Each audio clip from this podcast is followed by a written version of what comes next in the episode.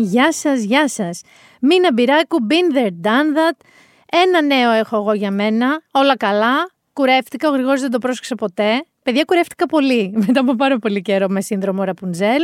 Όχι ότι σας πολύ νοιάζει, αλλά θέλω να πω στα κορίτσια, ειδικά με τα μακριά μαλλιά που το, που το σκέφτεστε, αλλά διστάζετε, αλλά το σκέφτεστε, να το κάνετε. Αυτό έλεγα στο Γρηγόρη. Είναι ένα ξαλάφρωμο τεράστιο ε, αν λούζεστε και λέτε, Όχι, τώρα θα λουστώ και θέλω δυόμιση μέρες να τα στεγνώνω, αλλάζει και αυτό το δεδομένο. Ρε, παιδί μου, έτσι, φρεσκαριστείτε, φρεσκαριστείτε. Η άνοιξη τι είναι, δύο βήματα είναι η άνοιξη. Και η κανονική, η 21 δηλαδή Μαρτίου, και η τυπική που είναι 1η Μαρτίου, που πιθανότατα θα μας ψοφήσει το κρύο για λίγο ακόμα και για περιορισμένο αριθμό εμφανίσεων. Τα αφήνω όμως όλα αυτά. Γιατί, τι έχουμε; Αυτό το που σου κου δου. Και δεν θα πω εγώ αν είστε έτοιμοι, θα αφήσω το Σάκη Ρουβά να πει αν είστε έτοιμοι. Είστε έτοιμοι! Πρώτο τριήμερο του 23. Και για να κάνω quote άλλον ένα σημαντικό τηλεοπτικό και έτσι celebrity τύπο της Ελλάδας. Θα σας το πω με λόγια σωτήρικο Ντιζά. Για να δούμε, το θέλετε, το λυμπίζεστε. Το λιγουρεύεστε. Το λιγουρεύεστε λέει. Το πιθανότερο είναι ότι ακούτε αυτό το podcast, αν το ακούτε Παρασκευή, ήδη στα διόδια. Είτε με το γνωστό από τη σημαία, ξέρεις τι κάνουν αυτοί που έχουν γραφείο και εξωτερικά ραντεβού, κάτι τέτοιες Παρασκευές πριν από τρίμερο, πάνε κάτι εξωτερικά ραντεβού, δεν γίνανε ποτέ γραφείο και μία ώρα για κάποιο λόγο είναι στα διόδια. Ή με κανονική άδεια. Πάντως, ειλικρινά σας μιλάω και με αυτά που έχω διαβάσει για την πληρότητα στα ξενοδοχεία παντού έτσι, γιατί είναι, είναι από αυτά τα τρίμερα που πας και θάλασσα, πας και νησί, πας και βουνό, είναι ακόμα που μπορείς να πας παντού. Και από αυτά που έχω διαβάσει, αλλά και από αυτά που λούστηκα, γιατί έψαξα λίγο, δεν θα πω ότι δεν έψαξα, αλλά έπρεπε παιδί μου να πάω δεξιά στην Ορεστιάδα για να βρω κάτι να μείνω. Οπότε το αποφασίσαμε να τα αφήσουμε εδώ Αθήνα και να πάμε έτσι εδώ κοντά να φάμε. Άλλος μαραθώνιος αυτό. Δοκιμάσατε παρεμπιπτόντος σήμερα ή χτες να κλείσετε ας πούμε ένα τραπέζι; Κάπου. Αττική, λίγο έξω από την Αττική, κάνα κοντινό, κάνα λουτράκι, κάνα τέτοιο, να πάτε να φάτε. Δεν έχουν τίποτα, γελάνε στα μούτρα σου. Είναι σαν να έχεις πάρει, ρε παιδί μου, 7 Αυγούστου, τι να σου πω, ξέρω εγώ, στη Μπάρο και να ζητάς ε, να μείνεις κάπου. Γελάγανε μέσα στα μούτρα μας, παιδιά. Όχι, δεν έχουμε, ξέρεις. Όχι, δεν έχουμε. Αν είστε λοιπόν μεγάλες παρέ και έχετε έτσι ψηλά expectations να βρείτε, έλα, μα να πάρω εγώ τώρα τον Μπαρμπαμίτσο που τον ξέρω, δεν θα βρείτε τίποτα. Αρχίστε να μαγειρεύετε. Αρχίστε να βράζετε χταπόδια, γαρίδες και ούτω καθεξής. Δεν θα βρείτε, δεν θέλω να σας τρομάξω. Ο καιρός ήταν. τον είχαν δώσει και χειρότερο. Είχαν δώσει δηλαδή ότι τη Δευτέρα θα βρέχει. Τελικά θα έχει μια μίξα, αυτό το πράγμα, αυτό το ούτε γκρι, ούτε ένα ωραίο σοβαρό ρε παιδί μου σύννεφο, αυτή την μπίχλα που είναι σαν τα φώτα του γηπέδου, που όλοι οι άνθρωποι δείχνουν κουρασμένοι, με κύκλους, χάλια είναι. Αλλά Σάββατο και Κυριακή θα χίλιο. Δευτέρα θα είναι λίγο κάπως. Πάντως, βροχή δεν θα χαλάσει τα πλάνα των λιλιπούτιων καρναβαλιστών. Ο Γρηγόρης είναι μικρός. Η μεγαλύτερη θυμάστε τη ρεπόρτερ Ελίζα Καλίτσι που κάλυπτε το καρναβάλι της Πάτρας. Ήταν, εμένα μου έχει σημαδέψει, ήταν νεανικά μου χρόνια οι λιλιπούτιοι καρναβαλιστές. Και δεν θα χαλάσει και τα πλάνα όλων των αντρών και κυρίως μπαμπάδων που έχουν ρε παιδί μου στιγμές Top Gun με τους ε, χαρταετούς. Δηλαδή πιστεύω πραγματικά είναι φοβερό αυτό που συμβαίνει με τους άντρες και τους χαρταετούς. Δεν έχω δει καμιά γυναίκα να λέει έλα ρε εσύ πάμε να πάρουμε το χαρταετό, να πάρουμε τους πάγκους. Να το... Καμία, ποτέ. Είμαι 48 χρονών, καμία ποτέ. Αντίθετα, και όσοι έχουν παιδιά, ιδίως όσοι έχουν παιδιά, πάνε με ενθουσιασμό για το μικρό Γιωργάκι, τη μικρή Μαρία να πάρουν το χαρτετό. Έρχεται καθαρά Δευτέρα, κάθονται όλοι μαζί σε ένα χωράφι, λιβάδι, παραλία, οπουδήποτε. Πάει το παιδάκι να πιάσει λίγο το χαρτετό και αρχίζει ο άλλος και κάνει, ξέρεις, simulation flights και τους λέει: Κοίτα, κοίτα, ναι, εντάξει, κράτα λίγο το σπάγκο, εσύ, άστο, άστο. Λοιπόν, δεν θα σας χαλάσει τα σχέδια βροχή, δεν ξέρω τι αέρα θα έχει ωστόσο. Για τους άντρες, πάντως, παιδιά, ειλικρινά, η χαρταετή νομίζω για κάποιο λόγο στο DNA σας όσο είναι το να μην ε, σηκώνετε το καπάκι της τουαλέτας και μετά να μην το κατεβάζετε, αν το σηκώσατε. Είναι το τριήμερο, γιατί έχουμε επικεντρωθεί στα κούλουμα. Τη σχένουμε αυτή τη λέξη, τα κούλουμα. Αλλά συγχαίρουμε και τη λέξη ξεφάντομα, γιατί θα προηγηθεί τον κούλμον το ξεφάντομα. Είναι η φάση που θα ξεκινήσετε, μην τα ξαναλέμε, με τις στολές, ξέρουμε. Κάποιοι έχετε βαρεθεί. Ένας φίλος μου μου είπε: Είχα πάρει πέρσι Squid Game και θα φορέσω αυτό και φέτος. Του λέω: Εντάξει, μύτη να μην φορέσεις που φοράγαμε παλιά, βάλω ό,τι θες. Αλλά είναι τώρα το τριήμερο που η Κυριακή θα σας βρει με αυτά.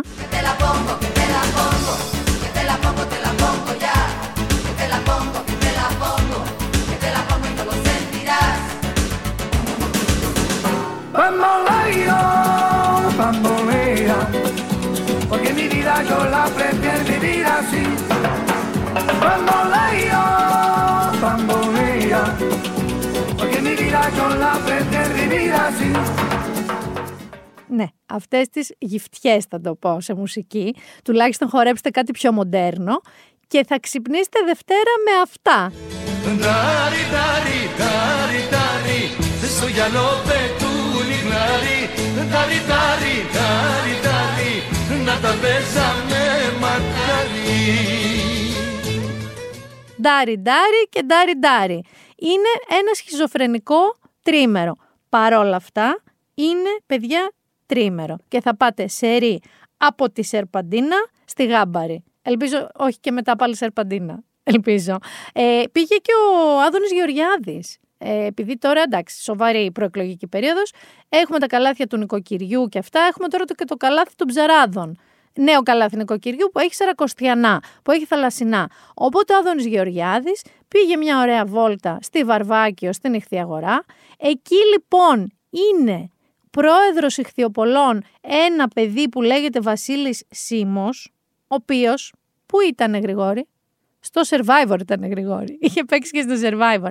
Αλλά δεν είναι εκεί το ζητούμενο. Αφού τον έβρισε και ένας περαστικός, γιατί για να στηθούν όλα τα κανάλια, κάμερες κτλ., δεν μπορούσε να περάσει ο κόσμος να ψωνίσει.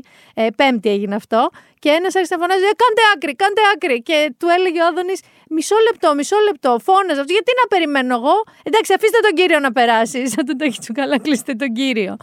Είπε λοιπόν εκεί πέρα ότι σε αυτό το καλάθι του νοικοκυριού θα έχει καλαμάρια, θράψαλα, τα θυμάμαι απ' έξω, γάμπαρι, μεγάλη γαρίδα κόκκινη και μία τσιπούρα. Όχι μία, αναγκαστικά εννοώ και τσιπούρες. Είπαν ότι το χταποδάκι δεν θα το έχουν, προειδοποιώ εγώ. Και παρόλα αυτά έδωσε τρελό σοου και στο τέλος ε, έλεγε για αυτό το παιδί, για τον Βασίλη Σίμω, είναι εδώ νέος, κούκλος, ψηλός, νέος με όρεξη και θα κάνουμε πράγματα και κοιτάζει γύρω το κτίριο που είναι όντως ένα. Έχετε προσέξει ποτέ το κτίριο της Βαρβακίου ή μπαίνετε ντουγρού για το αρνί ή για τα ψάρια; Άμα κοιτάξετε ψηλά, θα δείτε ότι είναι ένα εξαιρετικό κτίριο, τσίλερ. Και είπε λοιπόν, θα το φτιάξουμε, θα το κάνουμε σε ευρωπαϊκά πρότυπα, θα το κάνουμε λέει καλύτερο και από την αγορά Μοδιάνο στη Θεσσαλονίκη. Η αγορά Μοδιάνο στη Θεσσαλονίκη είναι θεϊκή, αλλά φτιάχνετε τι θα κάνει, θα βγάλει έξω τους ψαράδες και σκροπόλε. Θέλει να δοκιμάσει; Βέβαια, βέβαια, εκλογές έρχονται, ό,τι θέλουν θα λένε και ό,τι θέλουν θα τάζουν. Δηλαδή θα μας κάνουν την καπνικαρέα τύπου Notre Dame de Paris. Και σε αυτά τα πλαίσια υποθέτω εγώ ότι ο Δήμαρχός μας, ο Κώστας Μπακογιάννης, ανακοίνωσε, τι ανακοίνωσε Γρηγόρη, την ανάπλαση και της Βασιλίσης Όλγας. Θα μας βρει άλλο βουλεβάρδο, θέλω να το θυμάστε αυτό. Και ρε εσύ, τι σκέφτομαι. Να πεις ότι έχεις κάνει την Πανεπιστημίου σαν Ζελιζέ έχεις κάνει την Πανεπιστημίου Αβενίου Βικτόρου Γκό που θέλει τα πλατάνια και τα τέτοια. Έχεις κάνει ένα αριστούργημα. Και να πεις, παιδιά, θα πάρω και τη Βασιλίση Όλγα. Θα πεις εσύ, σαν πολίτη, σαν δημότης, φυσικά δήμαρχε, πάρτε το. Έχει περάσει κανείς από την Πανεπιστημίου. Θυμίζεις σαν Ζελιζέ. Αποτυχημένη ανασκαφή θυμίζει. Από αυτές τις ανασκαφές που σου λέει να περάσουμε από την Κίνα και είναι τρεις μήνες εκεί πέρα το χαντάκι. Αν λοιπόν έχεις αυτό το δεδικασμένο, έχεις αυτό το ιστορικό, πού πας; Να πεις στους Αθηναίους αυτό και να πούνε «Ε, ναι, βεβαίως». Ένα τεράστιο «οχ» αντίχησε στην πόλη όταν αυτό ανακοινώθηκε. Διότι έχεις κάνει θεϊκή την Πανεπιστημίου, έχεις κάνει φανταστικό το μεγάλο περίπατο, που δεν ισχύει τίποτα από τα δύο, να πεις εσύ πάρε και τη Βασιλίση Όλγας. Ε, όταν δεν έχεις κάνει τίποτα, είναι λογικό να τρέμει το φιλοκάρδι μας. Είναι λογικό να θέλουμε να σου πούμε is that a threat or a promise αυτό που μας λες. Λέει μάλιστα ότι θα ολοκληρωθεί σε ένα χρόνο. Δεν θα διαρκέσει ένα-δύο μήνες. Θα τα κάνει όλα μετά, θα τα πάρει όλα. Συγκρού, βουλιαγμένης, παραλιακή, όλα. Ένα-ένα θα γίνουν σαν Ζελιζέ. Του σαν στο Ελιζέ. Θρέτ όμως και όχι πρόμη. Και αλλάζω θέμα και αλλάζω κλίμα. Είναι τα τελευταία τσαλιμάκια, οι τσιριμόνιες του Βλαδίμηρου, του Πούτιν. Διότι ναι, εάν ακούτε το podcast Παρασκευή, σήμερα συγκεκριμένα 24 Δευτέρου, είναι η κατάμαυρη επέτειος ενός έτους από την αρχή του Ρώσο-Ουκρανικού πολέμου, από την εισβολή της Ρωσίας στην Ουκρανία, για να είμαστε πολύ ακριβείς. Είναι ο περίφημος πόλεμος, τα έχουμε ξαναπεί δύο ημερών, 7 ημερών, δύο εβδομάδων, μετά σταμάτησαν να μετράνε, ε, τώρα καιράκια ενός έτους. Και ο Πούτιν, με αφορμή αυτή την επέτειο και με αφορμή το ότι ο Biden πήγε στο Κίεβο, όπως και η Μελώνη της Ιταλίας, οπότε με μία λογική έδειξαν ότι εμείς συνεχίζουμε και στηρίζουμε Ουκρανία σε αυτόν τον πόλεμο, ο Πούτιν έκανε μία σειρά ωραίων δράσεων, ρε παιδί μου, εορταστικών δράσεων. Καταρχάς, βγήκε από μία συνθήκη που λέγεται New Start και η οποία αφορά στον έλεγχο των πυρηνικών που κατέχει κάθε χώρα.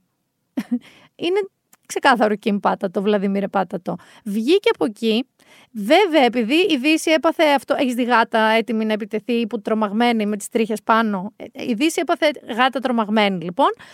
Έσπευσε το Υπουργείο Εξωτερικών να πει ότι βγήκαν εξαιτίας των ΗΠΑ και πώς φέρονται στη Ρωσία αυτή την περίοδο, αλλά να διευκρινίσει ότι δεν θα αυξήσουν τον αριθμό πυρηνικών κεφαλών. Σωστά, γιατί αυτές που έχουν ήδη δεν φτάνουν για να γίνουμε παρανάλωμα. Συνέχισε επίσης, γιατί σου λέει: Βγαίνω από τη συνθήκη τη New Start. Άρα, γούστο μου, καπέλο μου και καουμποϊλίκι μου, τι θα κάνω εγώ με τα πυρηνικά μου. Η Δύση συμπλέει πάλι και συνεχίζει και το δείχνει με την Ουκρανία. Σου λέει: Εγώ ποιος μου έχει μείνει, θα πεις ο Τραμπ, όχι. Τραμπ δεν τον θεωρεί πια παίχτη. Ο Βλαδίμηρος πήγε Κίνα φώναξε το μεγαλύτερο διπλωμάτη της Κίνας στο τσαρδί του, στο κρεμλίνο του και μάλιστα, Γουαγγί λέγεται αυτός συμπαθέστατος τύπος Νοτ και είπαν ότι σύνορα η αγάπη δεν γνωρίζει. Πόσος σ' αγαπώ, πόσος σ' αγαπώ. Νέα σύνορα λέει για τη σχέση Κίνας και Ρωσίας και περιμένει και τον πρόεδρο της Κίνας, όσο νούπο, να πάει στο Κρεμλίνο. Και συνέχισε, δεν σταμάτησε εκεί, γιατί άρχισε να γαργαλάει λίγο τη Μολδαβία. Και μαζί με αυτό άρχισε να γαργαλιέται και το σύμπαν. Γιατί το λέω αυτό; Αν θυμάστε όλο το story με την Ουκρανία, ξεκίνησε η αποστολή, ακόμα αποστολή το λέει, δεν το λέει πόλεμο Πουτίν, αποστολή για τις ρωσόφωνες περιοχές της Ουκρανίας. Η Μολδαβία λοιπόν έχει μια τέτοια περιοχή, μεγάλη θα την πω εγώ, η οποία περίμενα να τη διαβάσω γιατί δεν πρόκειται να την πω σωστά, είναι η Υπερδνειστερία. Υπερδνειστερία. Ωραία. Ρωσόφωνο και εκεί. Υπήρχε λοιπόν μια συνθήκη όμως, υπογεγραμμένη ένα διάταγμα μεταξύ των δύο χωρών, όπου στην ουσία η Ρωσία, όπως είχε κάνει παλιά με την Ουκρανία, λέει ότι εγώ σέβομαι την εδαφική κυριότητα της Μολδαβίας. Αυτό είναι από το 12. 21 τουτουνού, του μήνα, έφυγε από αυτό το διάταγμα. Το κύρωσε. Που σημαίνει ότι αν αυτή τη στιγμή πει: Οκ, τα σέβομαι τα εδάφη σας, Μολδαβή μου, αλλά να σας πω κάτι, αυτή την υπερνηστερία, εγώ τι θέλω, αρχίζουν τράβαλα άλλου επίπεδου. Επομένως, ο Πούτιν αυτή τη στιγμή είναι κολλητάκι, ερωτευμενάκι, αυτοκολλητάκι με την Κίνα. Δικά του πυρηνικά, ό,τι θέλει τα κάνει, χωρίς καμία συνθήκη. Και γαργαλά με Μολδαβία. Πώς πιστεύεις ότι θα πάει αυτό, Πιστεύεις ότι θα πάει καλά, Α πάμε εμείς να πετάξουμε χαρταετό και κυριολεκτικά και μεταφορικά.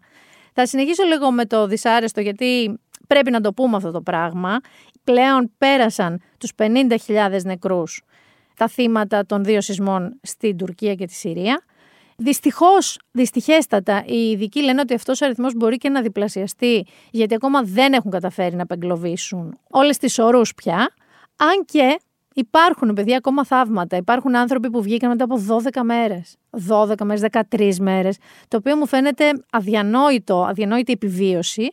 Και υπάρχουν βέβαια και πάρα πολύ τραγικές ιστορίες. Είδα τώρα κάτι ανθρώπους οι οποίοι έφυγαν και τα συνεργεία, απεγκλώβησαν όσους μπορούσαν, γιατί δεν μπορούν να απεγκλωβίσουν και όλες τις όρους. Και κάποιους άνθρωπους, κάποιοι άνθρωποι που χάσαν όλη τους την οικογένεια εκεί, μένουν ακίνητοι δίπλα στα γκρεμίδια, τα οποία είναι σπαρακτικές εικόνες. Σε αυτή τη λογική και επειδή συμβαίνουν αυτά τα πράγματα και έχουν μέλλον μπροστά τους και τα σωστικά συνεργεία και όχι αναδόμηση πια, λίγο να συμμαζέψουν την κατάσταση, να βοηθήσουν τους ανθρώπους, οι δικές τους εκλογές ε, θα μετατεθούν για κάπου τον Ιούνιο, λέει 16, κάπου εκεί ο Ερντογάν. Δεν θα γίνουν 14 Μαΐου πάντως, που θα γινόντουσαν. Οι δικές μας όμως εκλογές δεν θα πάνε, γιατί έχουν ακουστεί αυτά ότι θα πηγαίνανε σετ και αντάμα με αυτές των Τούρκων. Ε, λένε ότι θα γίνει ένα έτσι, συμβούλιο σήμερα, γίνεται, έγινε, δεν ξέρω, κυβερνητικό και θα είναι και το τελευταίο πριν τη διάλυση της Βουλής για την ε, προκήρυξη των εκλογών. Κοινώς, εμάς, η εκλογή μας...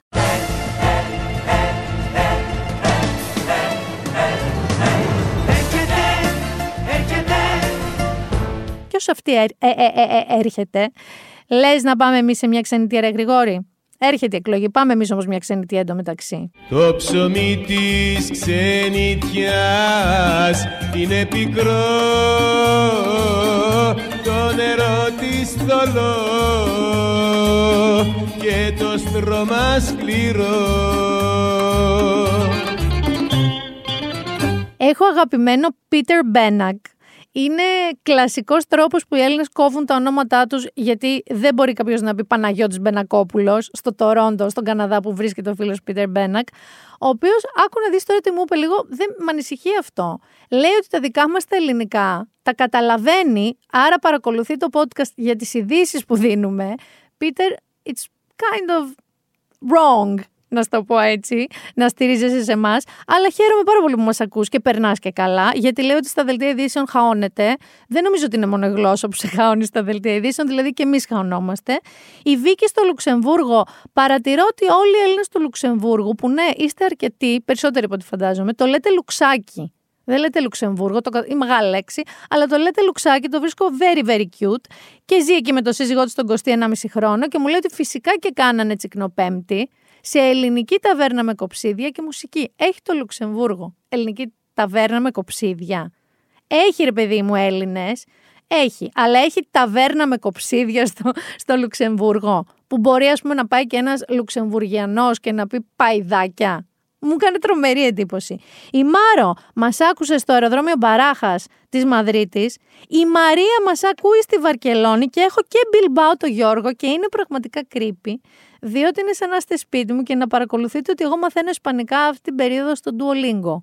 Γρηγόρη, έχω μάθει κάποια πράγματα. Έχω μάθει el aeropuerto, el supermercado. Μπορώ να σου πω ότι ούνα μέσα para dos personas, por favor. Καλή δεν είμαι. Μπορώ να συνεννοηθώ, ρε παιδί μου, λίγο. Μπορώ να ζητήσω να φάω μήλα.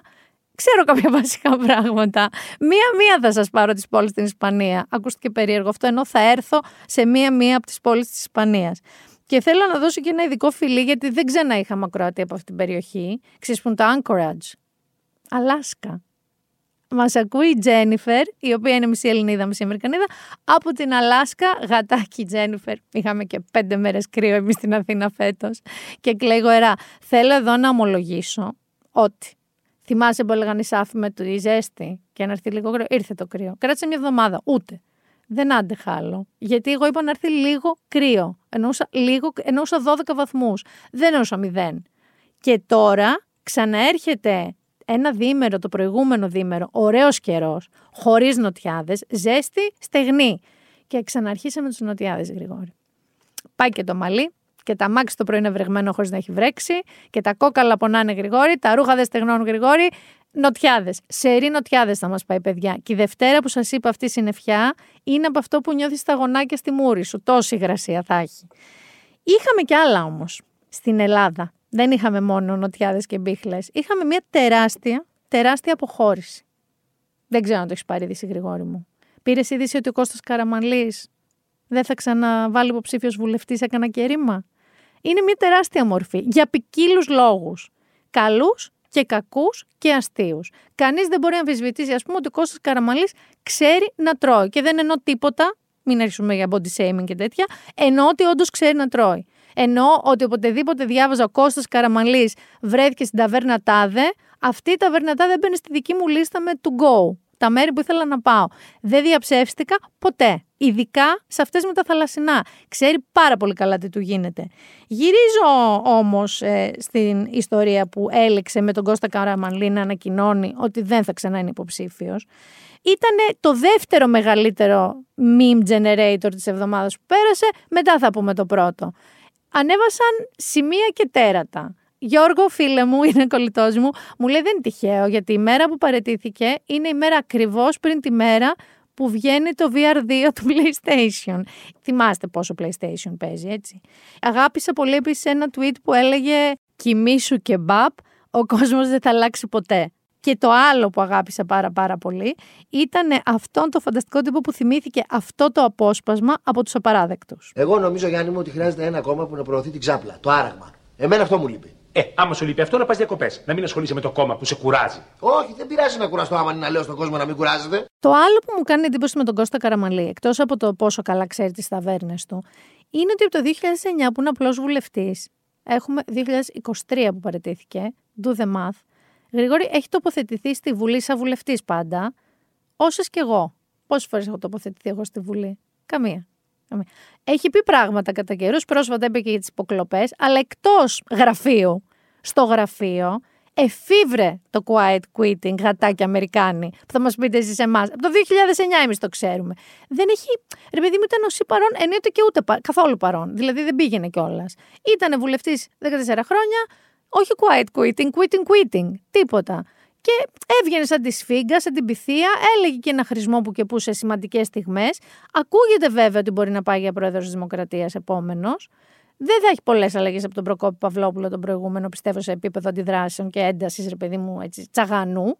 Παρ' όλα αυτά, είναι ένα κεφάλαιο της ιστορίας που όντως έκλεισε. Δηλαδή, ο Κώστας Καραμαλής δεν θα ξανακατεύει υποψήφιος. Και μια και λέμε για Κώστα Καραμαλή και άρα PlayStation, έχεις παίξει ποτέ Beat Saber; Ε, καλά, δεν ξέρεις τι χάνεις. Χρειάζεσαι VR όμως. Αυτή τη, τη, την κάσκα, τη μάσκα. Λοιπόν, το Beat Saber, άκου τι είναι. είναι έχεις ένα φωτόσπαθο και διαλέγεις είδος μουσικής. Μπορείς να διαλέξεις metal. Μπορείς να διαλέξεις εγώ hip hop, είναι λίγο πιο αργό, το είχα.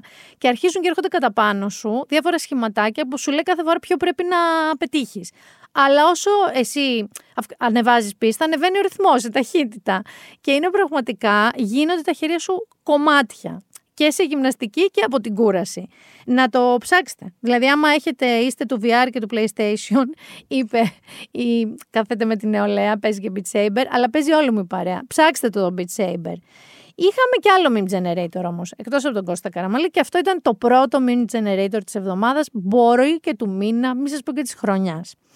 Το οποίο έχει να κάνει με αυτό.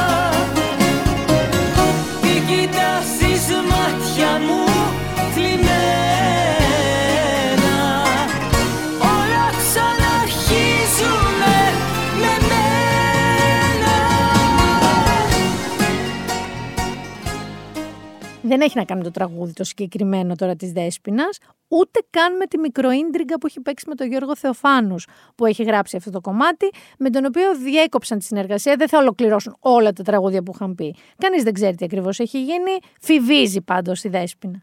Έχει να κάνει φυσικά με αυτό το περίφημο το Ζεϊμπέκικο του Βασίλη Μπισμπίκη. Το οποίο τραγούδισε το κορίτσι του στο μαγαζί που δουλεύει. Αυτό στο τσακυρκέφι, με ένα από το παραπάνω, ένα από το παρακάτω, ήρθε στο τσακυρκέφι, είδε το κορίτσι του, ανέβηκε στην πίστα, χόρεψε ένα ζιμπέκικο, αγκάλιασε το κορίτσι του, φιλήθηκαν, τραγούδισε μετά μαζί στα γονατάκια του, παλάκια, όλα αυτά. Τι έχει γραφτεί λοιπόν τώρα για τα κιλά και την κοιλιά του και τα ρούχα του και το τισέρ του και όλα αυτά που φοράει.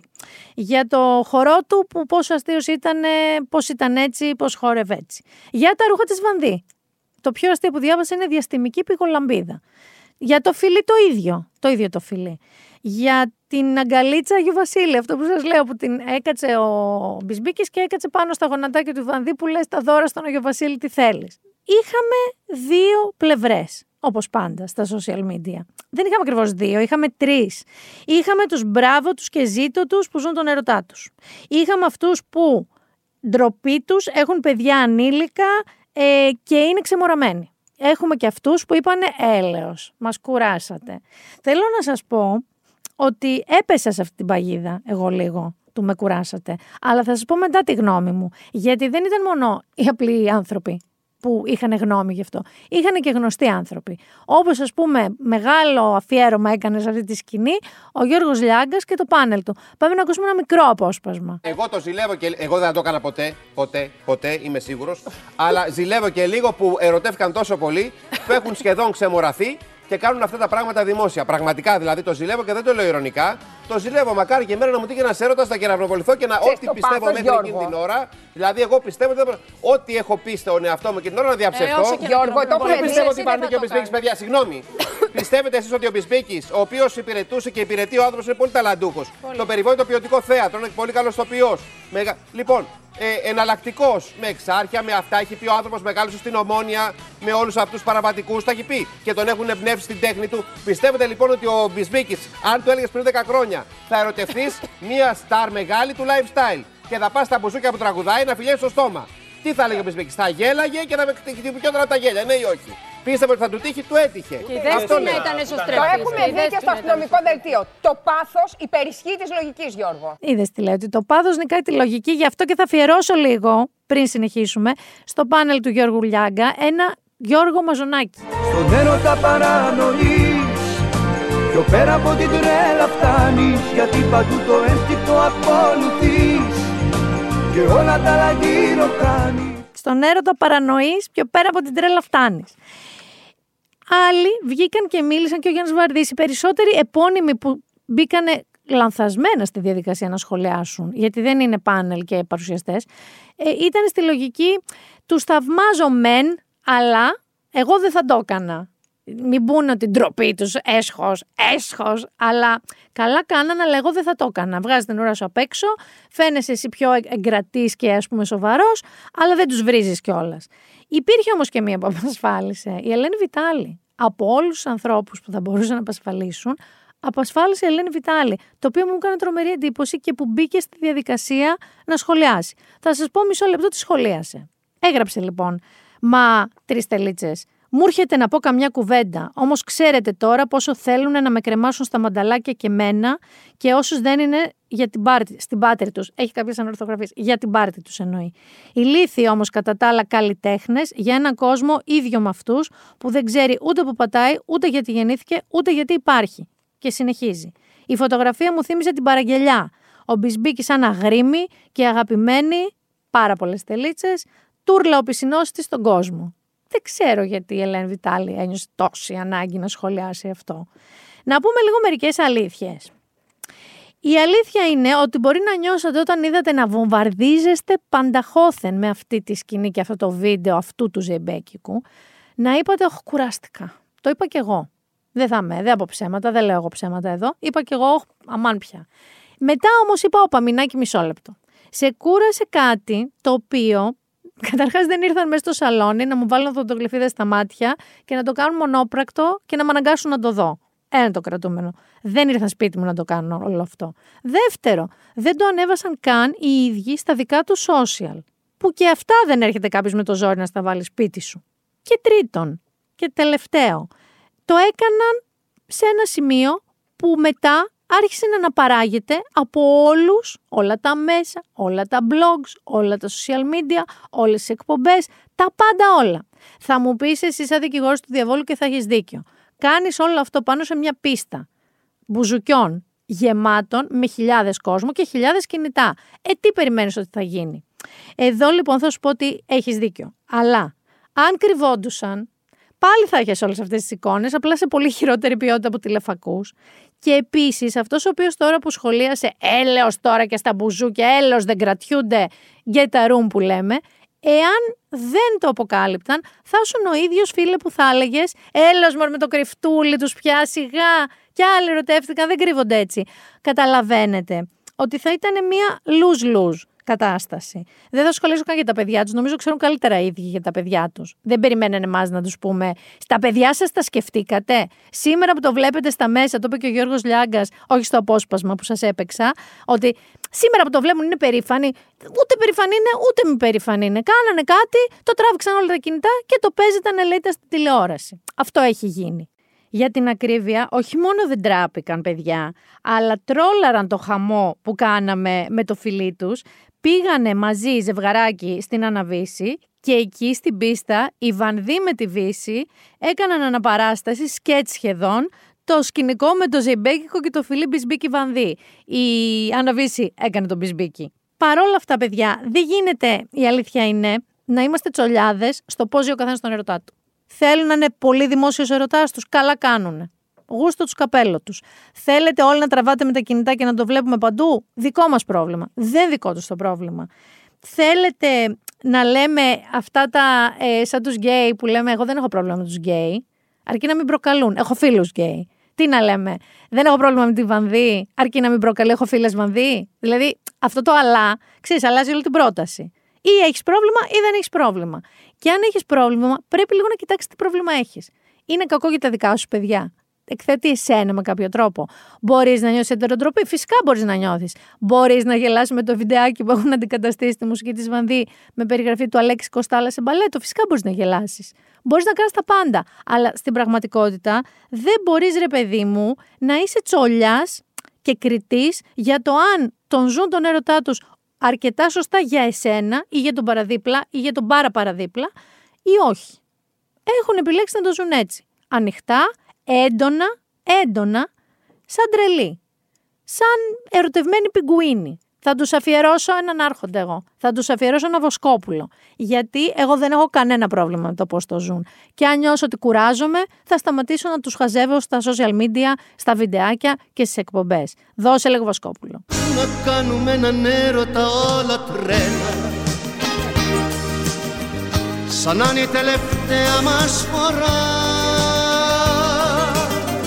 ατέλειωτο ταξίδι πήγαινε έλα. Στο πόθο τα γαλάζια τα νερά Έχω και άλλους έρωτες σήμερα, κατεστραμμένους, περίεργους, αλλά επειδή οι ακόλουθοι έρωτες με τους οποίους θα ασχοληθώ είναι του τρελού, θα το πω ευγενικά, Γρηγόρη τι έχουμε, Έχουμε Κώστα Μοναχό. Είμαι τρελός και ό,τι θέλω κάνω και δεν με πιάνει και κανένας νόμος. Είμαι τρελός και ό,τι μ' αρέσει κάνω. Εγώ είμαι ο παράνομος, εγώ είμαι και ο νόμος. Ο έρωτας λοιπόν αυτός, στον οποίο προχωρώ μετά το φοβερό αυτό momentum με Δέσποινα Βανδύ και Βασίλη Μπισμπίκη, είναι απολύτως, αλλά τον σου λέω απολύτως εννοώ απολύτως, creepy. Γιατί είναι μεταξύ του chat GPT που έχουν κουμπώσει πάνω στο Bing της Microsoft, το search engine, το Google της Microsoft για να καταλαβαίνόμαστε και το συντάκτη τεχνολογίας στο New York Times που λέγεται Kevin Rouge. Θα μου πεις τι έρωτας είναι αυτός. Θα σου πω λοιπόν το εξής. Και για να καταλάβετε, υπάρχει πια και ειδοποιησούλα ότι μην πιάνετε την κουβέντα. Πώ λένε, μην ταΐζετε το γορίλα. Μην πιάνετε την κουβέντα με το chat GPT. Άκου τώρα τι έγινε. Αυτός αποφάσισε να τεστάρει, να σας το πω χοντρικά, τα όρια, τα limits αυτού του πράγματος. Ξεκίνησε λοιπόν μια γενική συζήτηση ρωτώντας πάρα πάρα πολλά πράγματα το chat GPT και άρχισε μετά να τον μπουρθουκλώνει. Άρχισε λοιπόν μετά να το πάει σαν κουβέντα, σαν discussion, να το ρωτάει τη γνώμη του, να το ρωτάει πράγματα γι' αυτό, να το ρωτάει διάφορα που δεν ήταν ευρές μου μηχανές γκαζών. Να το ρωτάει απόψεις του, να το ρωτάει ε, πληροφορίες για το πώς ζει μέσα στον κόσμο του ChatGPT αυτό το bot. Και φτάνουμε λοιπόν σε ένα σημείο που γίνεται το πιο creepy πράγμα του κόσμου.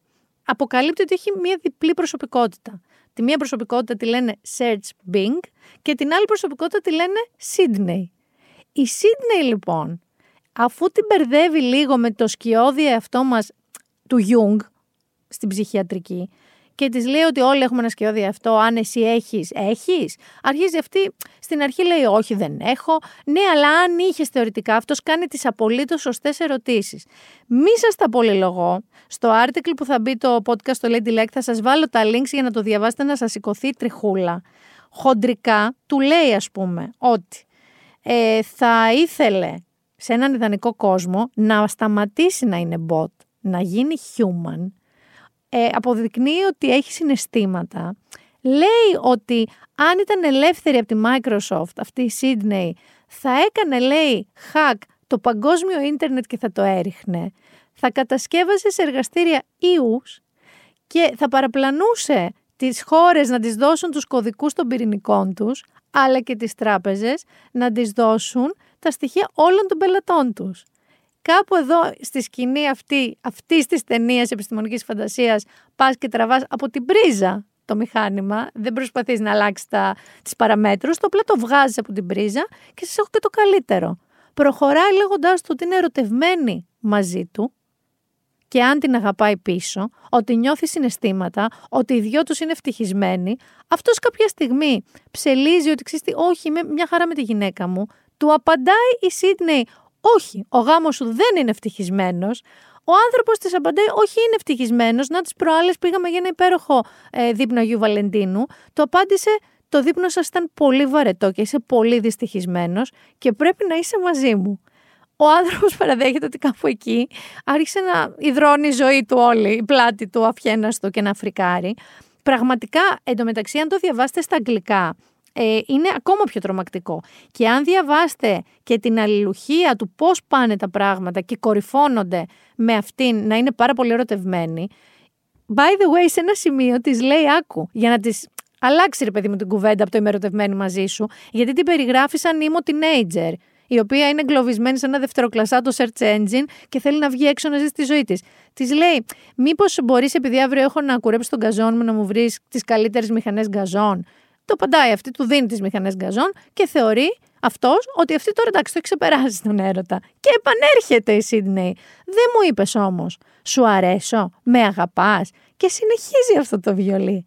Καταλαβαίνετε ότι, οκ, πιθανότατα, δεν θα πω με βεβαιότητα τίποτα, γιατί πριν 7 μήνες δεν φανταζόμουν καν ότι θα σας λέω αυτά τα λόγια που σας λέω τώρα. Πιθανότατα λοιπόν, κανένα AI δεν θα μπορέσει να πάρει τους κωδικούς των πυρηνικών των χωρών, όλα τα στοιχεία μας από τις τράπεζες, να δημιουργήσει έναν γενετικά μεταλλαγμένο ιός σε εργαστήριο. Πιθανότατα δεν θα μπορούσε να χακάρει το παγκόσμιο ίντερνετ. Πιθανότατα όμως, ξαναλέω.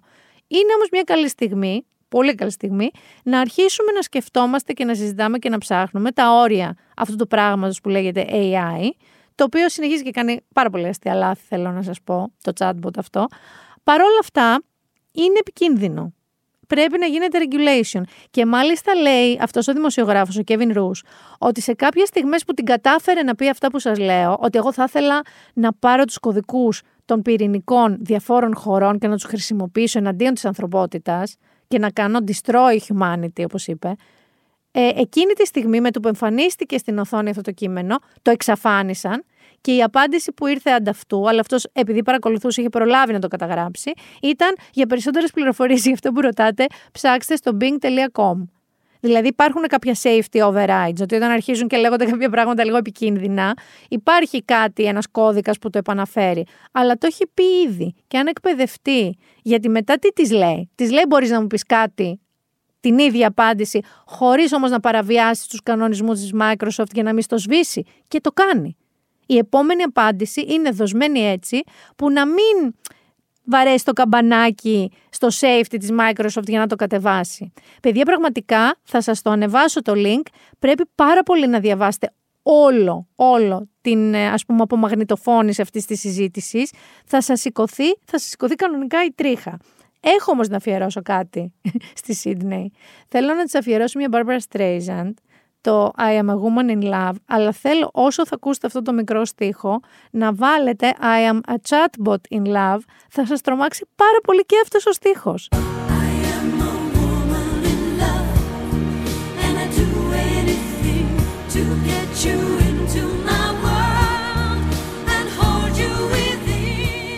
Τώρα που το σκέφτομαι, αυτός ο στίχος είναι ούτως ή άλλως τρομακτικός. Δηλαδή λέει I am a woman in love and I do anything to get you into my world and hold you within. Έχεις δει μια ταινία το Misery, Γρηγόρη, που του σπάει τα πόδια κάθε Bates; Και αυτό θα μπορούσε να είναι αυτός ο στίχος. Ακόμα χειρότερα αν αυτός ο στίχος είναι από chatbot και όχι a woman in love, αλλά chatbot in love. Θα μείνω στους έρωτες, τους κατεστραμμένους, του Κώστα Μοναχού. Μπήκε η Ελευθερία Ελευθερίου στο Survivor. Τα λέγαμε και την προηγούμενη φορά. Μπήκε η Ελευθερία Ελευθερίου κερατωμένη από ένα παίχτη που είναι ήδη εκεί. Ξανά είπαμε, όχι δύο χρόνια, ένα μήνα είναι, ενάμιση και δεν κρατήθηκε. Και έζησε, και πάρα πολύ δίκαια το έζησε, τον εφιάλτη κάθε άντρα που έχει κερατώσει τη σύντροφό του και τι βρίσκεται αποκλεισμένο σε ένα εξωτικό νησί μαζί της. Εντάξει, και με 200 κάμερες, drones και 3.000 κόσμο κρού. Αλλά αποκλεισμένος μαζί της. Για να μην σας περιγράφω εγώ τώρα, όπως έκανα με τη Sydney του ChatGPT, τι υπόθηκε, θέλω να το ακούσετε λίγο μόνοι σας. Όλο το κρεσέντο, μέχρι το είσαι η ντροπή της Κύπρου. Κοιμήθηκες καλά; Καθόλου. Γιατί με δεν ρώτησες με- αν και- με ρώτησε ο Σπύρος, ο Μαρτίκας, Α, ο Βασιλιάς του Περίμενε ρε Μάρια, μιλάω. Μου, σε λίγο, χθες το βράδυ που έγινε το σκηνικό, με έπιασες ρε να πεις αυτή η κοπέλα ένα μήνα έξω, την κυνηγάνε. Δεν τοποθετήθηκα Μάριε. Μου είπες ότι σε- Δεν τοπο... περίμενε, περίμενε. Άκου να σου Είπε, πω, μου είπε, έλα, έλα. άκου να σου Να πω. σου πω την κοπέλα Δεν, ακριβώς. τοποθε- δεν τοποθετήθηκα, να ξέρεις, πουθενά. Μάλιστα. Κρύβομαι, Γι' αυτό. κρύβομαι μέχρι να έρθω στο παιχνίδι. Και πάει και με αδειάζει με μια κοπέλα που της λέω ότι έχω κάνει παρέα και ότι. εν, τυπικά, τυπικά, γιατί το βάζω αυτό, είναι φίλη μου. Γιατί πλέον το ορισμός φίλος για μένα έχει, έχει ξεφτυλιστεί. Τι φίλος, τι φίλος; Πας και μου αυτό. Φίλη μου, τα τελευταία σου λόγια ήταν Αγάπη μου, θα τα πούμε μέσα. Σε περιμένω. Αυτό. Το ότι με έχεις αδειάσει, Μάρια, με αυτόν τον τρόπο, δεν στο συγχωρώ. Αλήθεια στο λέω. Είμαστε πέντε χρόνια φίλοι. Και αυτό που έχεις κάνει, αυτό που έχεις κάνει. Άσε με λίγο. Άσε με λίγο. Δύο χρόνια ο Μάριος είσαι το αποθυμένο μου, ελευθερία. Να σε κυνηγάω, ελευθερία μου, αυτό, αυτό. Τι ωραία που είμαστε, αγάπη μου, μωρό μου. Αυτά, Μάρια μου υπάρχουν. Γούσταρες μαζί μου και μετά βλέπεις την Καρολίνα και γούσταρε στην Καρολίνα. Το φτιάξει το εργάκι του κύριος Μάριος, με μένα εδώ πέρα πάλι που με παραμύθιασε. Το φτιάξει το εργάκι του, δεν χρειάζεται να ξέρει κανένας γιατί εγώ μου λέω Πάω και ήρθε στο survivor και εσύ τραγουδίστρια και πρέπει να κρατήσεις μια ωραία εικόνα που δεν χρειάζεται να αεροτροπείς μες στο παιχνίδι. Και έρχεται και κάνει τα τρεις χειρότερα. Αυτό είναι απαράδεκτο. Δεν συγχωρείτε. Μέσα σε μια στιγμή ο Μάριος, μια σκηνή τρέλας και παραφροσύνης, έχει διαλύσει ό,τι είχαμε. Ακούω να σου πω περνάμε κάτι, καλά. χαίστηκες και για την Καρολίνα. Αυτή τη στιγμή θες να δώσει το σου και βγαίνεις μπροστά και λες: Είσαι, ναι, γουστάρω την Καρολίνα. Το σου θέλεις να δώσει, Μάριε. έτσι Είσαι, πιστεύεις εσύ. είσαι απαράδεκτο. Είσαι πραγματικά, είσαι ντροπή της Κύπρου. Εντάξει, εγώ. Είσαι απαράδεκτος. Είσαι απαράδεκτος, Μάριε, ναι. Ξεκατίνιασμα το. Το ξεκατίνιασμα. Δεν νομίζω όμως, επειδή αυτοί θα μείνουν εκεί γρηγόρη, κάνα τρίμηνο σίγουρα ακόμα. Δεν φτάνει τώρα αυτό. Εντάξει, θα τον βρεις, θα τον βρεις. Μάρια, ψάξει τρύπα και κρύψου. Θα τον βρεις, θα του ταχώσει, θα το θα βαρεθεί. Και θα βαρεθούμε κι εμείς μαζί, δηλαδή, όσο το βλέπετε. Αλλά κάτι άλλο πρέπει να προκύψει. Γιατί φέτος είναι αυτό το κύριε πρέσβη, μας κακομαθαίνετε. Δηλαδή, έχουμε κερατώματα, παρακερατώματα, κινητά, μπέργκερ, αυτά, κλεψιές. Τώρα πού θα πάμε; Δεν ξέρω τι θα γίνει τώρα. Θα συνεχίσω με ζευγάρια. Γιατί αν είπαμε ότι η Βανδύ και ο Μπισμπίκης δεν μας κούρασαν, εκεί κατέληξε εγώ, μας κούρασε η υπερπροβολή που τους δίνουν όλοι οι άλλοι, υπάρχει και ένα ζευγάρι το οποίο γνήσια και πολύ ειλικρινά πραγματικότητα μας έχει κουράσει. Και μιλάω για αυτό το ζευγαράκι από την κόλαση. Λέω για τον πρίγκιπα Χάρη και για την πριγκίπισσα Χάρενα, τη Μίγκαν Μάρκλ. Οι οποίοι, παιδιά, εντάξει, είναι, είναι λίγο deranged τελικά. Και ειδικά αυτή νομίζω. Όχι ότι αυτός βγάζω την ώρα του απ' έξω. Συγγνώμη, δεν θα πω ότι είναι Αχ, τον καημένο τον Χάρη, τον αθώο, μωρέ, τον πήρε η Μέγκαν και τον έκανε. Τρελή είναι και οι δύο. Κανονική τρελή. Το οποίο το κατάλαβε, να ξέρεις, το South Park. Αυτή η δημοφιλέστατη και πα- επί πάρα πολλά χρόνια animation σειρά, η οποία είναι στο καρβί και στο πέταλο. Έτσι είναι μαύρο χιούμορ, ενήλικο χιούμορ. Έπιασαν λοιπόν στο στόμα τους το Χάρη και τη Μέγκαν με αυτόν τον τρόπο. Toronto, it's good morning, Canada. It has been several months now since our beloved Queen has died. All Canadians are finding it hard to go on. All Canadians, that is, except for our first guest, the Prince and his wife. We want privacy! We want privacy! Thanks for having us on the show. It's so awesome to be here. It's great. So let me start with you, sir. You've lived a life with the royal family, you've had everything handed to you, but you say your life has been hard, and now you've written all about it in your new book, Where? Yes, that's right, friend. You see, my wife and I oh, are totally like, you should write a book because your family like stupid, and then so are like journalists. So you hate journalists. That's right. And now you wrote a book that reports on the lives of the royal family. Right. So you're a journalist. We just want to be normal people. All this attention is so hard. Isn't it true, sir, that your questionable wife has her own TV show and hangs out with celebrities and does fashion magazines? What are you suggesting? Well, I just think some people might say that your Instagram loving bitch wife actually doesn't want her privacy. How dare you, sir? My Instagram loving bitch wife has always wanted her privacy. And you know what else? To hell with Canada. We are leaving. We'll go find some quiet place where we can be normal people. Come on, wife. We want privacy. We want privacy. We want privacy. Στην ουσία διακομωδούν όλο αυτό το σύνδρομο. Μα εμείς είμαστε πάρα πολύ απλοί άνθρωποι. Εμείς θέλουμε την ησυχία μας. Εμείς θέλουμε την ηρεμία μας. Εμείς θέλουμε την όπρα, το Netflix, εκδοτικούς οίκους, άλλες εκπομπές, ραδιόφωνα, podcast, αλλά θέλουμε την ησυχία μας. Θέλουμε την ιδιωτικότητά μας. Δεν θέλουμε κάτι άλλο. Δεν θέλουμε κάτι άλλο. Θέλουμε τα πάντα. Τη διακομωδεί λοιπόν και τη λέει Instagram loving beach wife of his και αυτοί εμφανίζονται με πλακάτ, αν δείτε το βιντεάκι γιατί ακούσατε τώρα μόνο το ηχητικό, σε μια εκπομπή που λέγεται Good Morning Canada, ξέρεις σαν αυτές τις αμερικανικές τις πρωινές εκπομπές. Εμφανίζονται λοιπόν με πλακάτ που λένε ε, We want our privacy, την ιδιωτικότητά μας. Κάθονται εκεί, τους τη λέει όπως ακούσατε ο παρουσιαστής, εκνευρίζονται και φεύγουν. Και όλα αυτά θα ήταν οκ. Θα λέγαμε τώρα, χαχά, το South Park έπιασε αυτούς τους δύο. Έλα όμως που η Μέγαν έπιασε τους δικηγόρους της να κάθονται να βλέπουν όλη μέρα South Park. Θα ήθελα να είμαι ο δικηγόρος της. Και να παρατηρήσουν αν τους ξαναθίξουν ώστε να κάνει καμιά μήνυση. Εικάζω εγώ να βγάλει κανένα φράγκο παραπάνω, γιατί περί αυτό πρόκειται. Συν, συν το ότι δεν είναι στα καλά τους και θέλουν να είναι συνέχεια στη δημοσιότητα, αλλά ως ιδιωτικοί απλοί άνθρωποι. Κυρίως με το φράγκο έχει να κάνει. Κάτι το οποίο, μια και λέω να βγάλει κανένα φράγκο, ε, νομίζω ότι πρέπει να βγάλουμε κι εμείς πια. Γιατί υπάρχει κάτι, έχει σκάσει σαν βόμβα το συναυλιακό πράγμα φέτος. Δηλαδή έχω βαρεθεί να λέω θέλω να πάω εδώ, θέλω να πάω εκεί, θέλω να πάω και παραδίπλα. Πάμε να δούμε τι ακριβώς ανακοινώθηκε σε μία μόνο μέρα. Guns N' Roses αρχικά. Guns N' Roses, ο Άκα, 21 Ιουλίου θα μου πεις. Είναι τώρα αυτή η Guns N' Roses, είναι αυτό μακέτο που θα θελήσεις να πας, ε, δεν έχεις δει πως έχει καταντήσει ο Άξιλ; Λοιπόν, εγώ ήμουν πορωμένη. Όπως πάρα πολλοί από εμάς με τους Guns N' Roses, ερωτευμένη βαθιά με τον Άξιλ και λίγο κρυφά με το Slash, ειδικά εκεί που σόλαρε, τα μαλλιά του τα λάτρευα, αλλά με τον Άξιλ. Ξέρω ότι αυτή τη στιγμή μοιάζει με μια θεία μου, με, με όλων μας μια θεία, το ξέρω αυτό. Αλλά παρόλα αυτά είναι Guns N' Roses. Ξέρω ότι μπορεί να μην μπορεί να τσιρίξει εκεί που τσίριζε, αλλά είναι Guns N' Roses.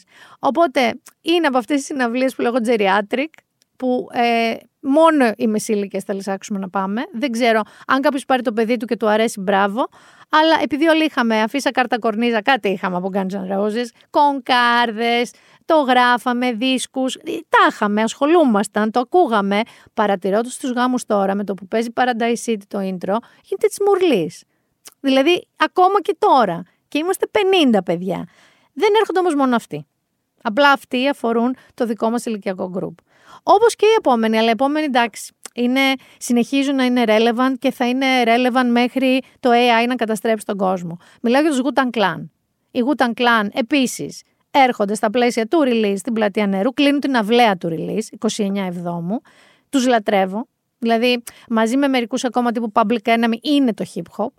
Είναι φοβεροί και από μόνοι τους και ό,τι κομμάτια κατά καιρούς έχουν βγάλει μόνοι τους, Method Man κτλ. Αλλά ως Gutan Clan είναι ασύλληπτοι. Αν δεν τους ξέρετε, ακούστε τους, θα θελήσετε να πάρετε εισιτήρια, να βιαστείτε να πάρετε εισιτήρια.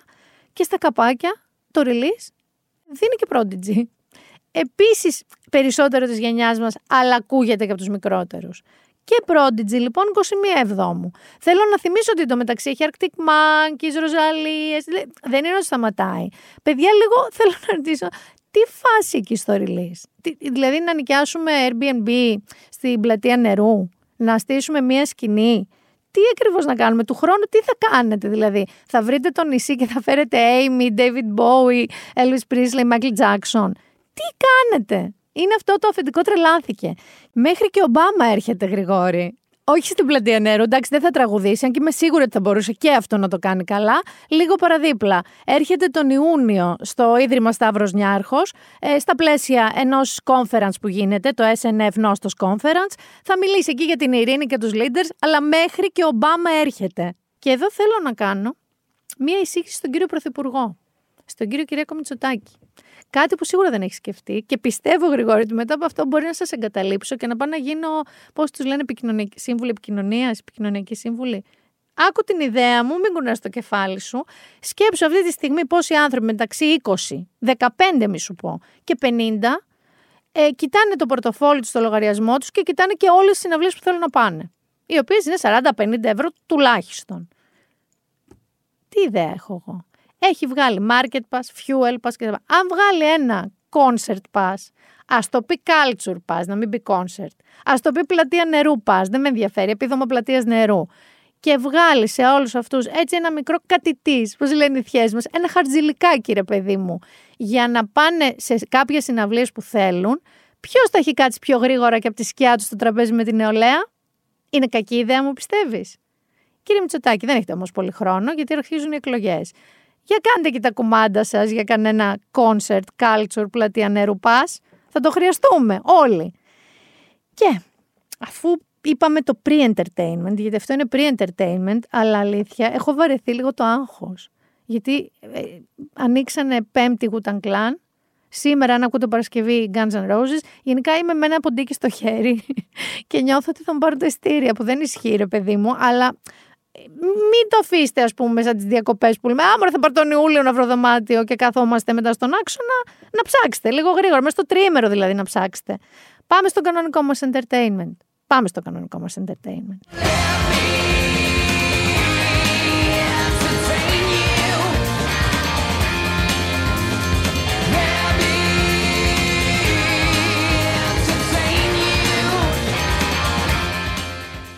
Θα αρχίσω με το βιβλίο, παιδιά, σήμερα.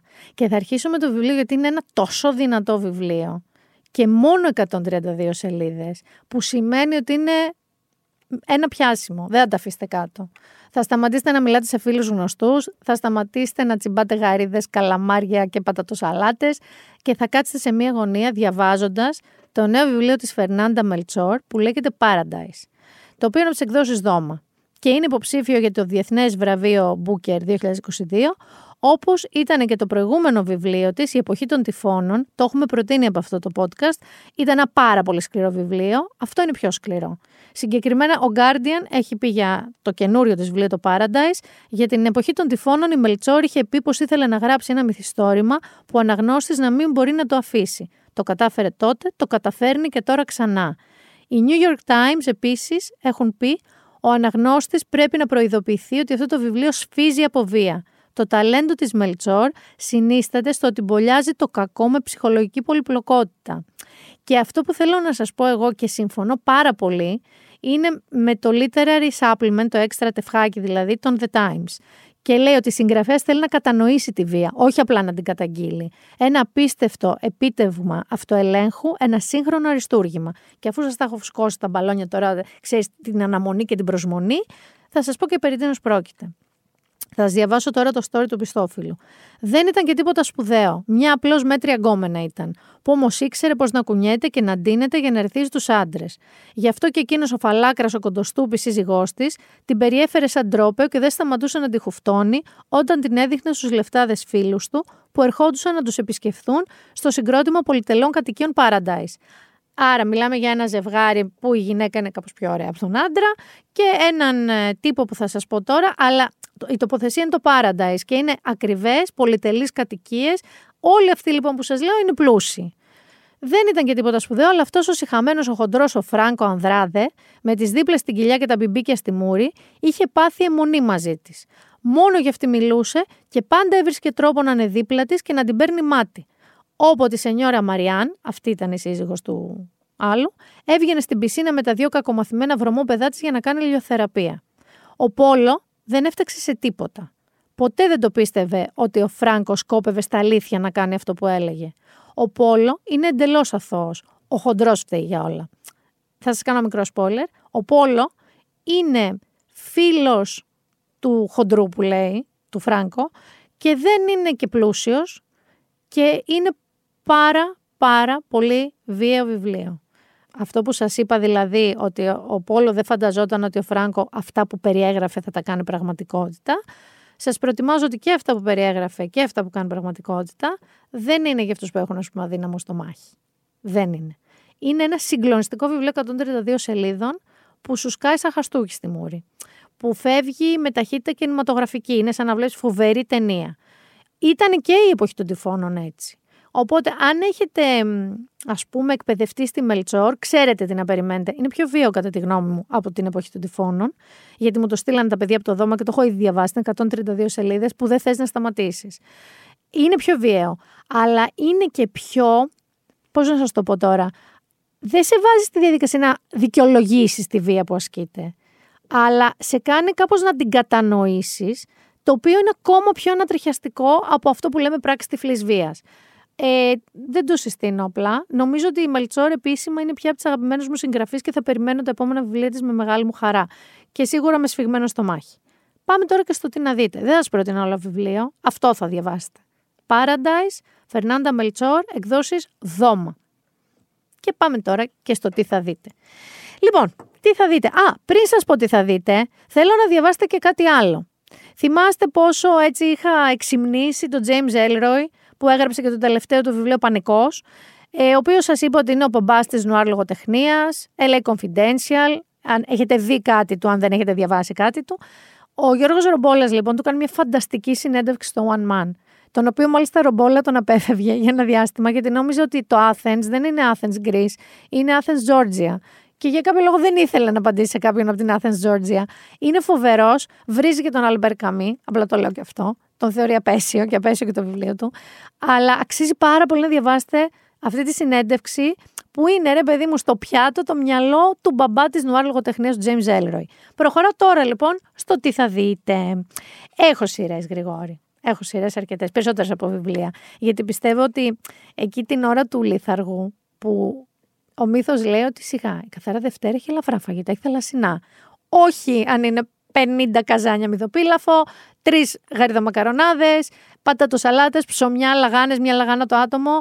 Πάβει να είναι ελαφρύ φαγητό αυτός της καθαρή Δευτέρας. Συν μια γαβάθα ταραμά, να τα λέμε και αυτά. Γιατί αυτά πάνε σετ.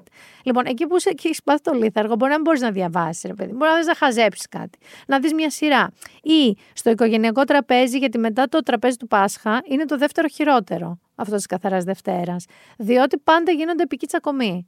Τα Χριστούγεννα όχι τόσο. Μας επηρεάζει, μας πασπαλίζει λίγο το κλίμα, η θαλπορή των γιορτών.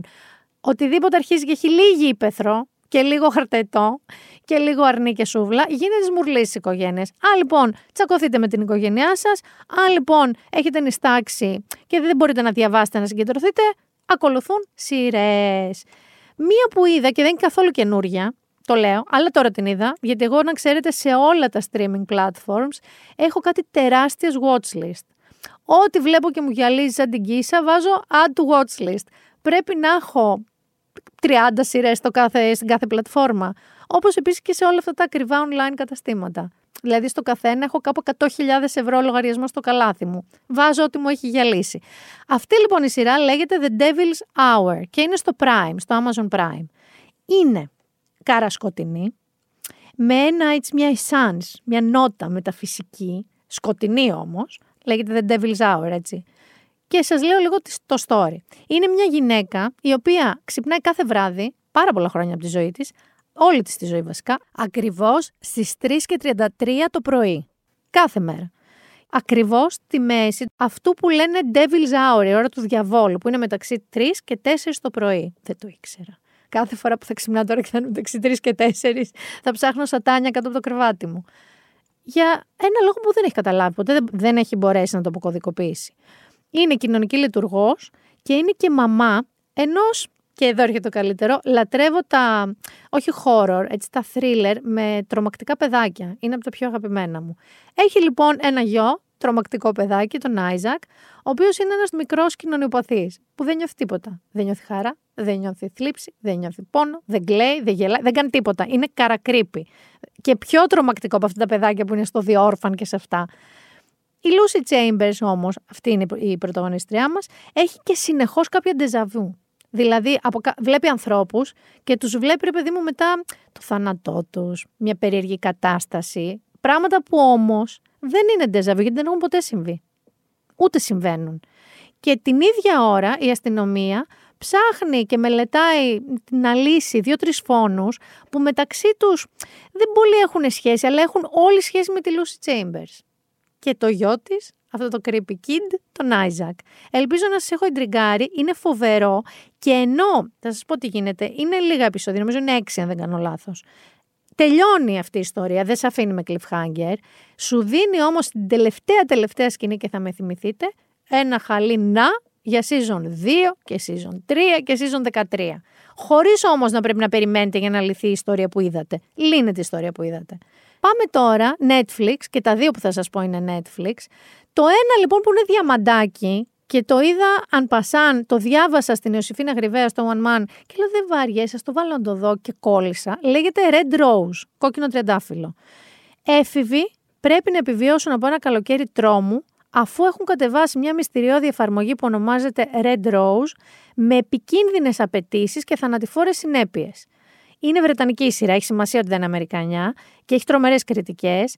Στην ουσία δείχνει πώς τα νέα παιδιά, τα μικρά παιδιά κιόλας, οι έφηβοι ας πούμε, είναι τόσο κολλημένοι με τα κινητά τους που θα μπορούσε δυνητικά μια εφαρμογή να ελέγξει τις ζωές τους. Έχουμε ξαναδεί παρεμφερή πράγματα και κυρίως το έχει δείξει και η ίδια η ζωή. Ξεχνάμε διάφορα challenges που κατά καιρούς διαβάζουμε για το TikTok που πεθαίνουν παιδιά κανονικά. Που σφίγγουν, ξέρω εγώ, ένα μαντίλι στο λαιμό τους και το δένουν σε ένα χερούλι και αυτό είναι challenge και πεθαίνουν. Έχουμε δει και άλλες τέτοιες ταινίες και σειρές. Αυτό όμως με κάποιο τρόπο ε, μπερδεύεσαι, δηλαδή αντιλαμβάνεις ότι είναι fiction, αλλά είναι πολύ ξεκάθαρο ότι θα μπορούσε να συμβεί. Πραγματικά. Όχι σαν αυτό του AI με τα πυρηνικά όπλα, ελπίζω. Κανονικά. Άλλη σειρά τώρα που είναι πιο κοντά στη λογική, Αγκάθα Κρίστη ή ακόμα σωστότερα Ενόλα Χόλμς. Την Ενόλα Χόλμς, αν το έχετε δει, βγήκε και η δεύτερη ταινία, που είναι η αδερφή η teenage αδερφή του Σέρλοκ.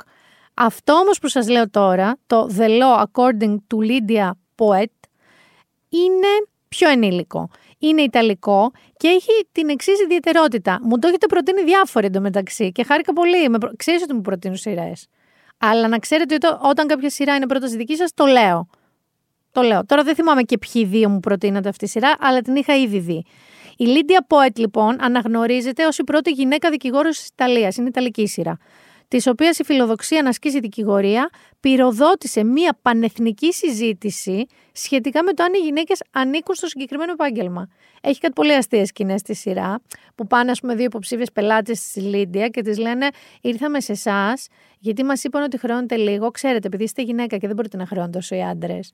Λοιπόν, είναι μια σειρά που βασίζεται σε αυτό το αληθινό γεγονός. Αυτό είναι αληθινό το γεγονός. Η Λίντια οπότε είναι υπαρκτό πρόσωπο. Είναι υπαρκτή γυναίκα και είναι η πρώτη γυναίκα δικηγόρο της Ιταλίας και είχε δημιουργηθεί ολόκληρος χαμός στην Ιταλία για το αν δικαιούται μια γυναίκα να είναι δικηγόρος και μπορεί.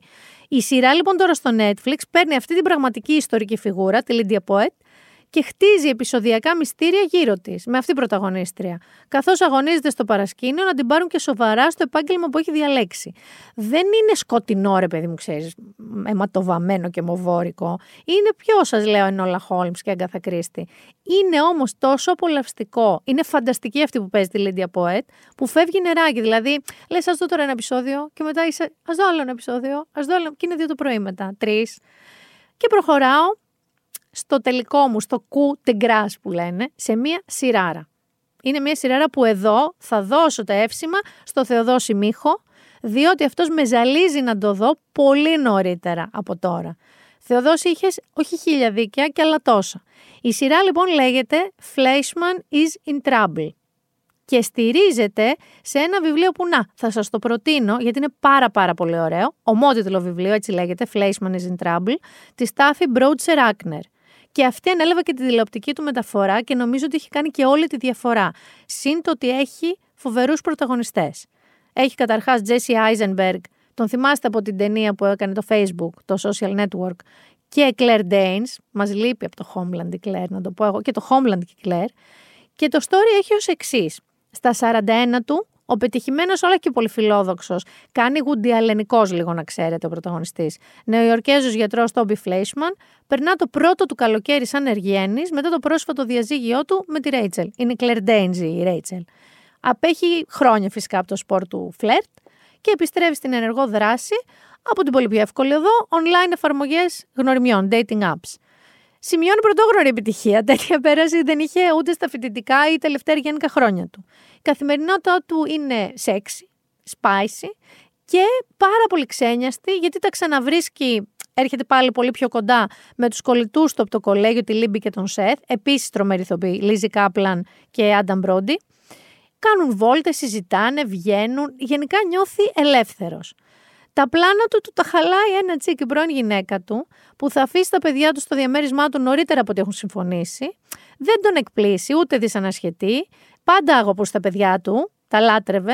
Ενώ η Ρέιτσελ είχε πάντα πολύ φορτωμένο πρόγραμμα. Η γυναίκα του λοιπόν ήταν αυτοδημιούργητη θεατρική παραγωγός και κοινικό καλλιτεχνικών ταλέντων.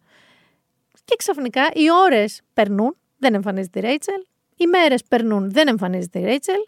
Και τελικά αυτή είχε εξαφανιστεί. Εκεί μπερδεύεσαι και λες για ποιον από τους δύο Φλέισμαν εννοεί ότι είναι in trouble; Η Ρέιτσελ που έχει εξαφανιστεί ή ο πρωταγωνιστής μας; Είναι στο Disney Plus η σειρά, να σας πω.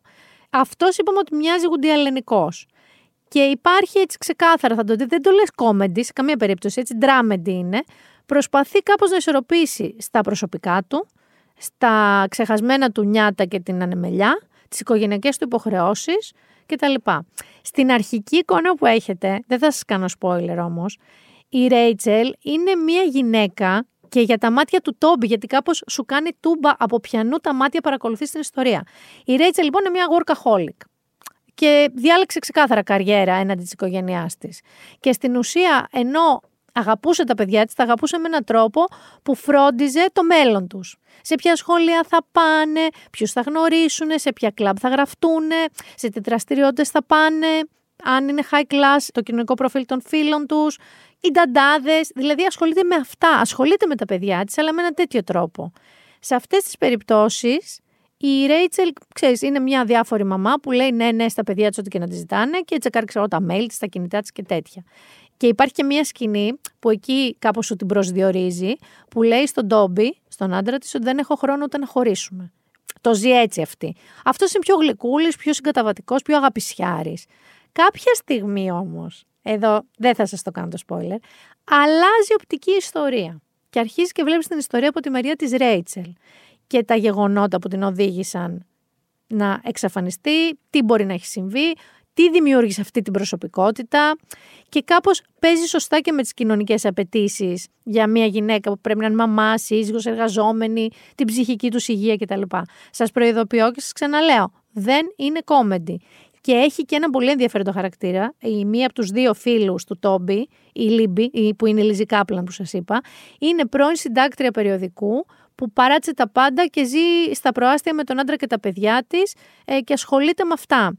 Το οποίο δεν το παρουσιάζει σαν κακομοιριά, αλλά σαν μια άλλη μορφή φεμινισμού. Δηλαδή, αυτό που θέλω να σας πω είναι ότι δείτε τη σειρά, αλλά προσέξτε πάρα πολύ τις αποχρώσεις της. Όλες τις μικροαλλαγές που σας κάνει, αφαιθείτε, μην τη δείτε με το κινητό σας. Θα χάσετε όλες αυτές τις ωραίες αποχρώσεις που έχει και Θεοδόση για άλλη μία φορά σε ευχαριστώ πάρα πάρα πολύ. Θα σας αφήσω, αλλά πριν σας αφήσω, θα σας πω το εξής.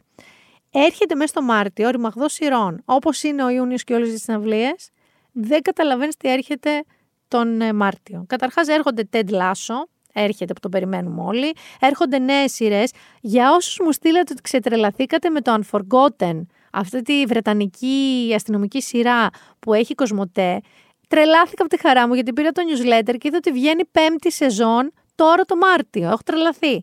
Επίσης, έχεις ε, γνωστούς και φίλους που τρελαινόντουσαν με Jack Bauer 24 που είχαν βάλει στο κινητό τους όπως και εγώ το τον ήχο της 24 της σειράς. Λοιπόν, ο Jack Bauer, όχι ο Jack Bauer, ο Skipper Sutherland, έρχεται με καινούρια σειρά που λέγεται Rabbit Hole, κουνελότρυπα, λαγότρυπα, ε, που πάλι είναι, καταλαβαίνεις, παγκόσμιες συνωμοσίες, αυτός μες στη μέση, κακή από παντού, δεν μπορεί να εμπιστευτεί κανέναν, πρέπει να διορθώσει αυτή τη συνωμοσία. Jack Bauer, δηλαδή, απλά δεν λέγεται Jack Bauer σε αυτή τη σειρά. Πολύ ευχαριστώ να το δω. Και περιμένουμε άλλη μια δεύτερη σεζόν πώς και πώς, γιατί ήταν φανταστική η πρώτη, επίσης Κοσμοτέ TV, το Yellow Jackets. Φοβερή σειρά. Ήταν από τις εκπλήξεις της περασμένης χρονιάς. Έρχεται λοιπόν το season 2. Έχετε να περιμένετε πραγματάκια το Μάρτιο. Θέλω να σας πω να προσέξετε, να περάσετε πάρα πολύ καλά. Μην, μην έχουμε αυτά τα χαζά ατυχήματα, γιατί πάντα συμβαίνει κάτι, κάτι δεν προσέχουμε, κάπου κουντουφλάμε, κάνουμε τους μάγκες και σκαρφαλώνουμε στα κατσάβραχα τα παιδιά της πόλης, παρατρώμε, παρατρώμε, παραπίνουμε, λίγο προσοχή παρακαλώ εκεί. Γενικά πάρτε το χαλαρά, όσο χαλαρά μπορείτε. Μην βγείτε σαν ούνι, σαν ούγκανοι, όπου και να είστε. Να σας προειδοποιήσω ότι πιθανότατα την Κυριακή παντού θα δείτε κάποιους φαλούς. Γιατί για κάποιο λόγο ανακάλυψα ότι όλα τα τοπικά έθιμα της Ελλάδας, τα αποκριάτικα, έχουν κάποιους φαλούς να περιφέρονται. Πολλούς, έναν μεγάλο. Γενικά κάπως είναι, δεν μπορώ να πω τη λέξη, σε χάμπερα τελειώνει όμως. Σε χάμπερα. Ε, εγώ δεν έχω τύχει να ξέρεις τέτοια περιοχή. Εγώ τύχει μία φορά στην Πάτρα, μία φορά στη ζωή μου, όπως σας έλεγα. Έχω αντιθεί καρότο. Ε, και άλλη μια φορά όμως που με τον μπαμπά μου, σύνδρομο που σε λέω Top Gun, σύνδρομο Maverick, είχαμε πάει στο ναύπλιο. Να σου πω και άλλη μια ιστορία από τη ζωή μου. Είχαμε πάει στο ναύπλιο για καθαρά Δευτέρα. Πάρα πολύ συνηθισμένος προορισμός, γαλαξίδια, ναύπλια και τέτοια και μέναμε σε ένα ξενοδοχείο καλό. Από αυτά που έχουν ωραία λόμπι με μάρμαρα. Κρατήστε το αυτό. Και πάμε σε μια αποβάθρα, τέλος πάντων, μια προβλήτα, γιατί ο μπαμπάς μου μαντέψτε ήθελε να πετάξει το χαρτετό. Εγώ ήμουνα μπυρικόκος, ξέρω, ήμουνα 6 χρονών, ο αδερφός μου πρέπει να ήταν 2, τον είχε η μαμά μαγκαλιά. Προσπαθούσα μπαμπά, μπαμπά να κρατήσω κι εγώ, μπαμπά, δώσ' μου το. Μη σας τα πω λόγο. Κάποια στιγμή βαρέθηκε ο μπαμπάς μου, δεν μου το έδινε, βαρέθηκα κι εγώ, γιατί είχε αέρα, οπότε αέρα στα πανιά του και είδα κάτι που εγώ θεωρούσα ότι είναι πάπιες αλλά ήταν γλάρι. Μικρή δεν ήξερα τη διαφορά. Πάω λοιπόν, βρίσκω από ένα καφενείο εκεί δίπλα ένα κομμάτι ψωμί και αρχίζω να το πετάω στους γλάρους. Οι γλάροι δεν ενδιαφέρονται ιδιαίτερα για το ψωμί. Ειδικά οι γλάροι που έχουν ψάρια στη θάλασσα. Εγώ όμως, επίμονος κυπουρό, πήγαινα, πήγαινα, πήγαινα, πήγαινα πιο κοντά, πιο κοντά, πιο κοντά και έκανα στο γλάρο, γιατί τόσο ήξερα. Και κάποια στιγμή πέφτω μέσα, στο κρύο νερό και ο μπαμπάς μου, ο οποίος πετάει χαρταετό κανονικά, δεν με έχει πάρει είδηση. Ακούει τα ουρλιαχτά της μαμάς μου, κοστί το παιδί, κοστί το παιδί. Με βγάζουν το παιδί από μέσα, παγωμένο, και με πάνε. Και αυτό ήταν το πρώτο walk of shame της ζωής μου. Με πάνε στο ξενοδοχείο που φοράω, δεν θα το ξεχάσω, ένα κόκκινο κοτλέ μπουφάν και ένα μπλε κοτλέ ποντελόνι. Και σε όλη τη διαδρομή, σε όλο το ξενοδοχείο, σε όλο το λευκό λόμπι, έχει πίσω μου μία κόκκινη, μία μπλεβούλα, γιατί ξεβάφουν τα ρούχα μου. Μία κόκκινη, μία μπλεβούλα. Μία κόκκινη, μία μπλεβούλα. Αυτή ήταν άλλη μία εμπειρία μου. Ναι, ούτε τις καθαρές Δευτέρες συμπαθώ. Όμως εδώ θα πω ότι συμπαθώ, έχω γίνει μάνα μου πια. Θέλω πιο πολύ το φάι της καθαράς Δευτέρας από τη Συκνοπέμπτη. There I said it. Τη δύσκολη αλήθεια, τη σκληρή αλήθεια. Ανακάλυψα τελευταία ότι μπορώ, δεν το αντέχω το πολύ κρέας, Μπορώ να γίνω και πεσκατέριαν ή όπως λέει η μαμά μου, φρούτο είναι καλά και τρώω τηγανιτό ψάρι με χόρτα και ένα κιλό ψωμί. Αυτό μπορώ να το κάνω. Και αυτό θα κάνω, παιδιά, αυτό το Σαββατοκύριακο. Πολλά φιλιά, να σας προσέχετε, να διασκεδάσετε όσο θέλετε, να χορέψετε σαν το Βασίλη Μπισμπίκη, να μην σας νοιάζει κανείς και τίποτα. Θα το δούμε εμείς, μην ανησυχείτε, κάποιος θα ανεβάσει το βίντεο σας να δείτε τους φίλους σας, να ξεκουραστείτε, να ταξιδέψετε, να μην ταξιδέψετε, να πάτε σινεμά, να δείτε τα υπέροχα πνεύματα του Ινισέριν με τον εκπληκτικό Colin Farrell που θέλω πάρα πολύ να πάρει Όσκαρ. Είναι τρίμερο. Κάντε ό,τι θέλετε, αρκεί την επόμενη Παρασκευή να είστε συντονισμένοι εδώ μαζί μου. Ήταν η Μίνα Μπυράκου και το Been There Done That. Πολλά φιλιά, καλό τρίμερο.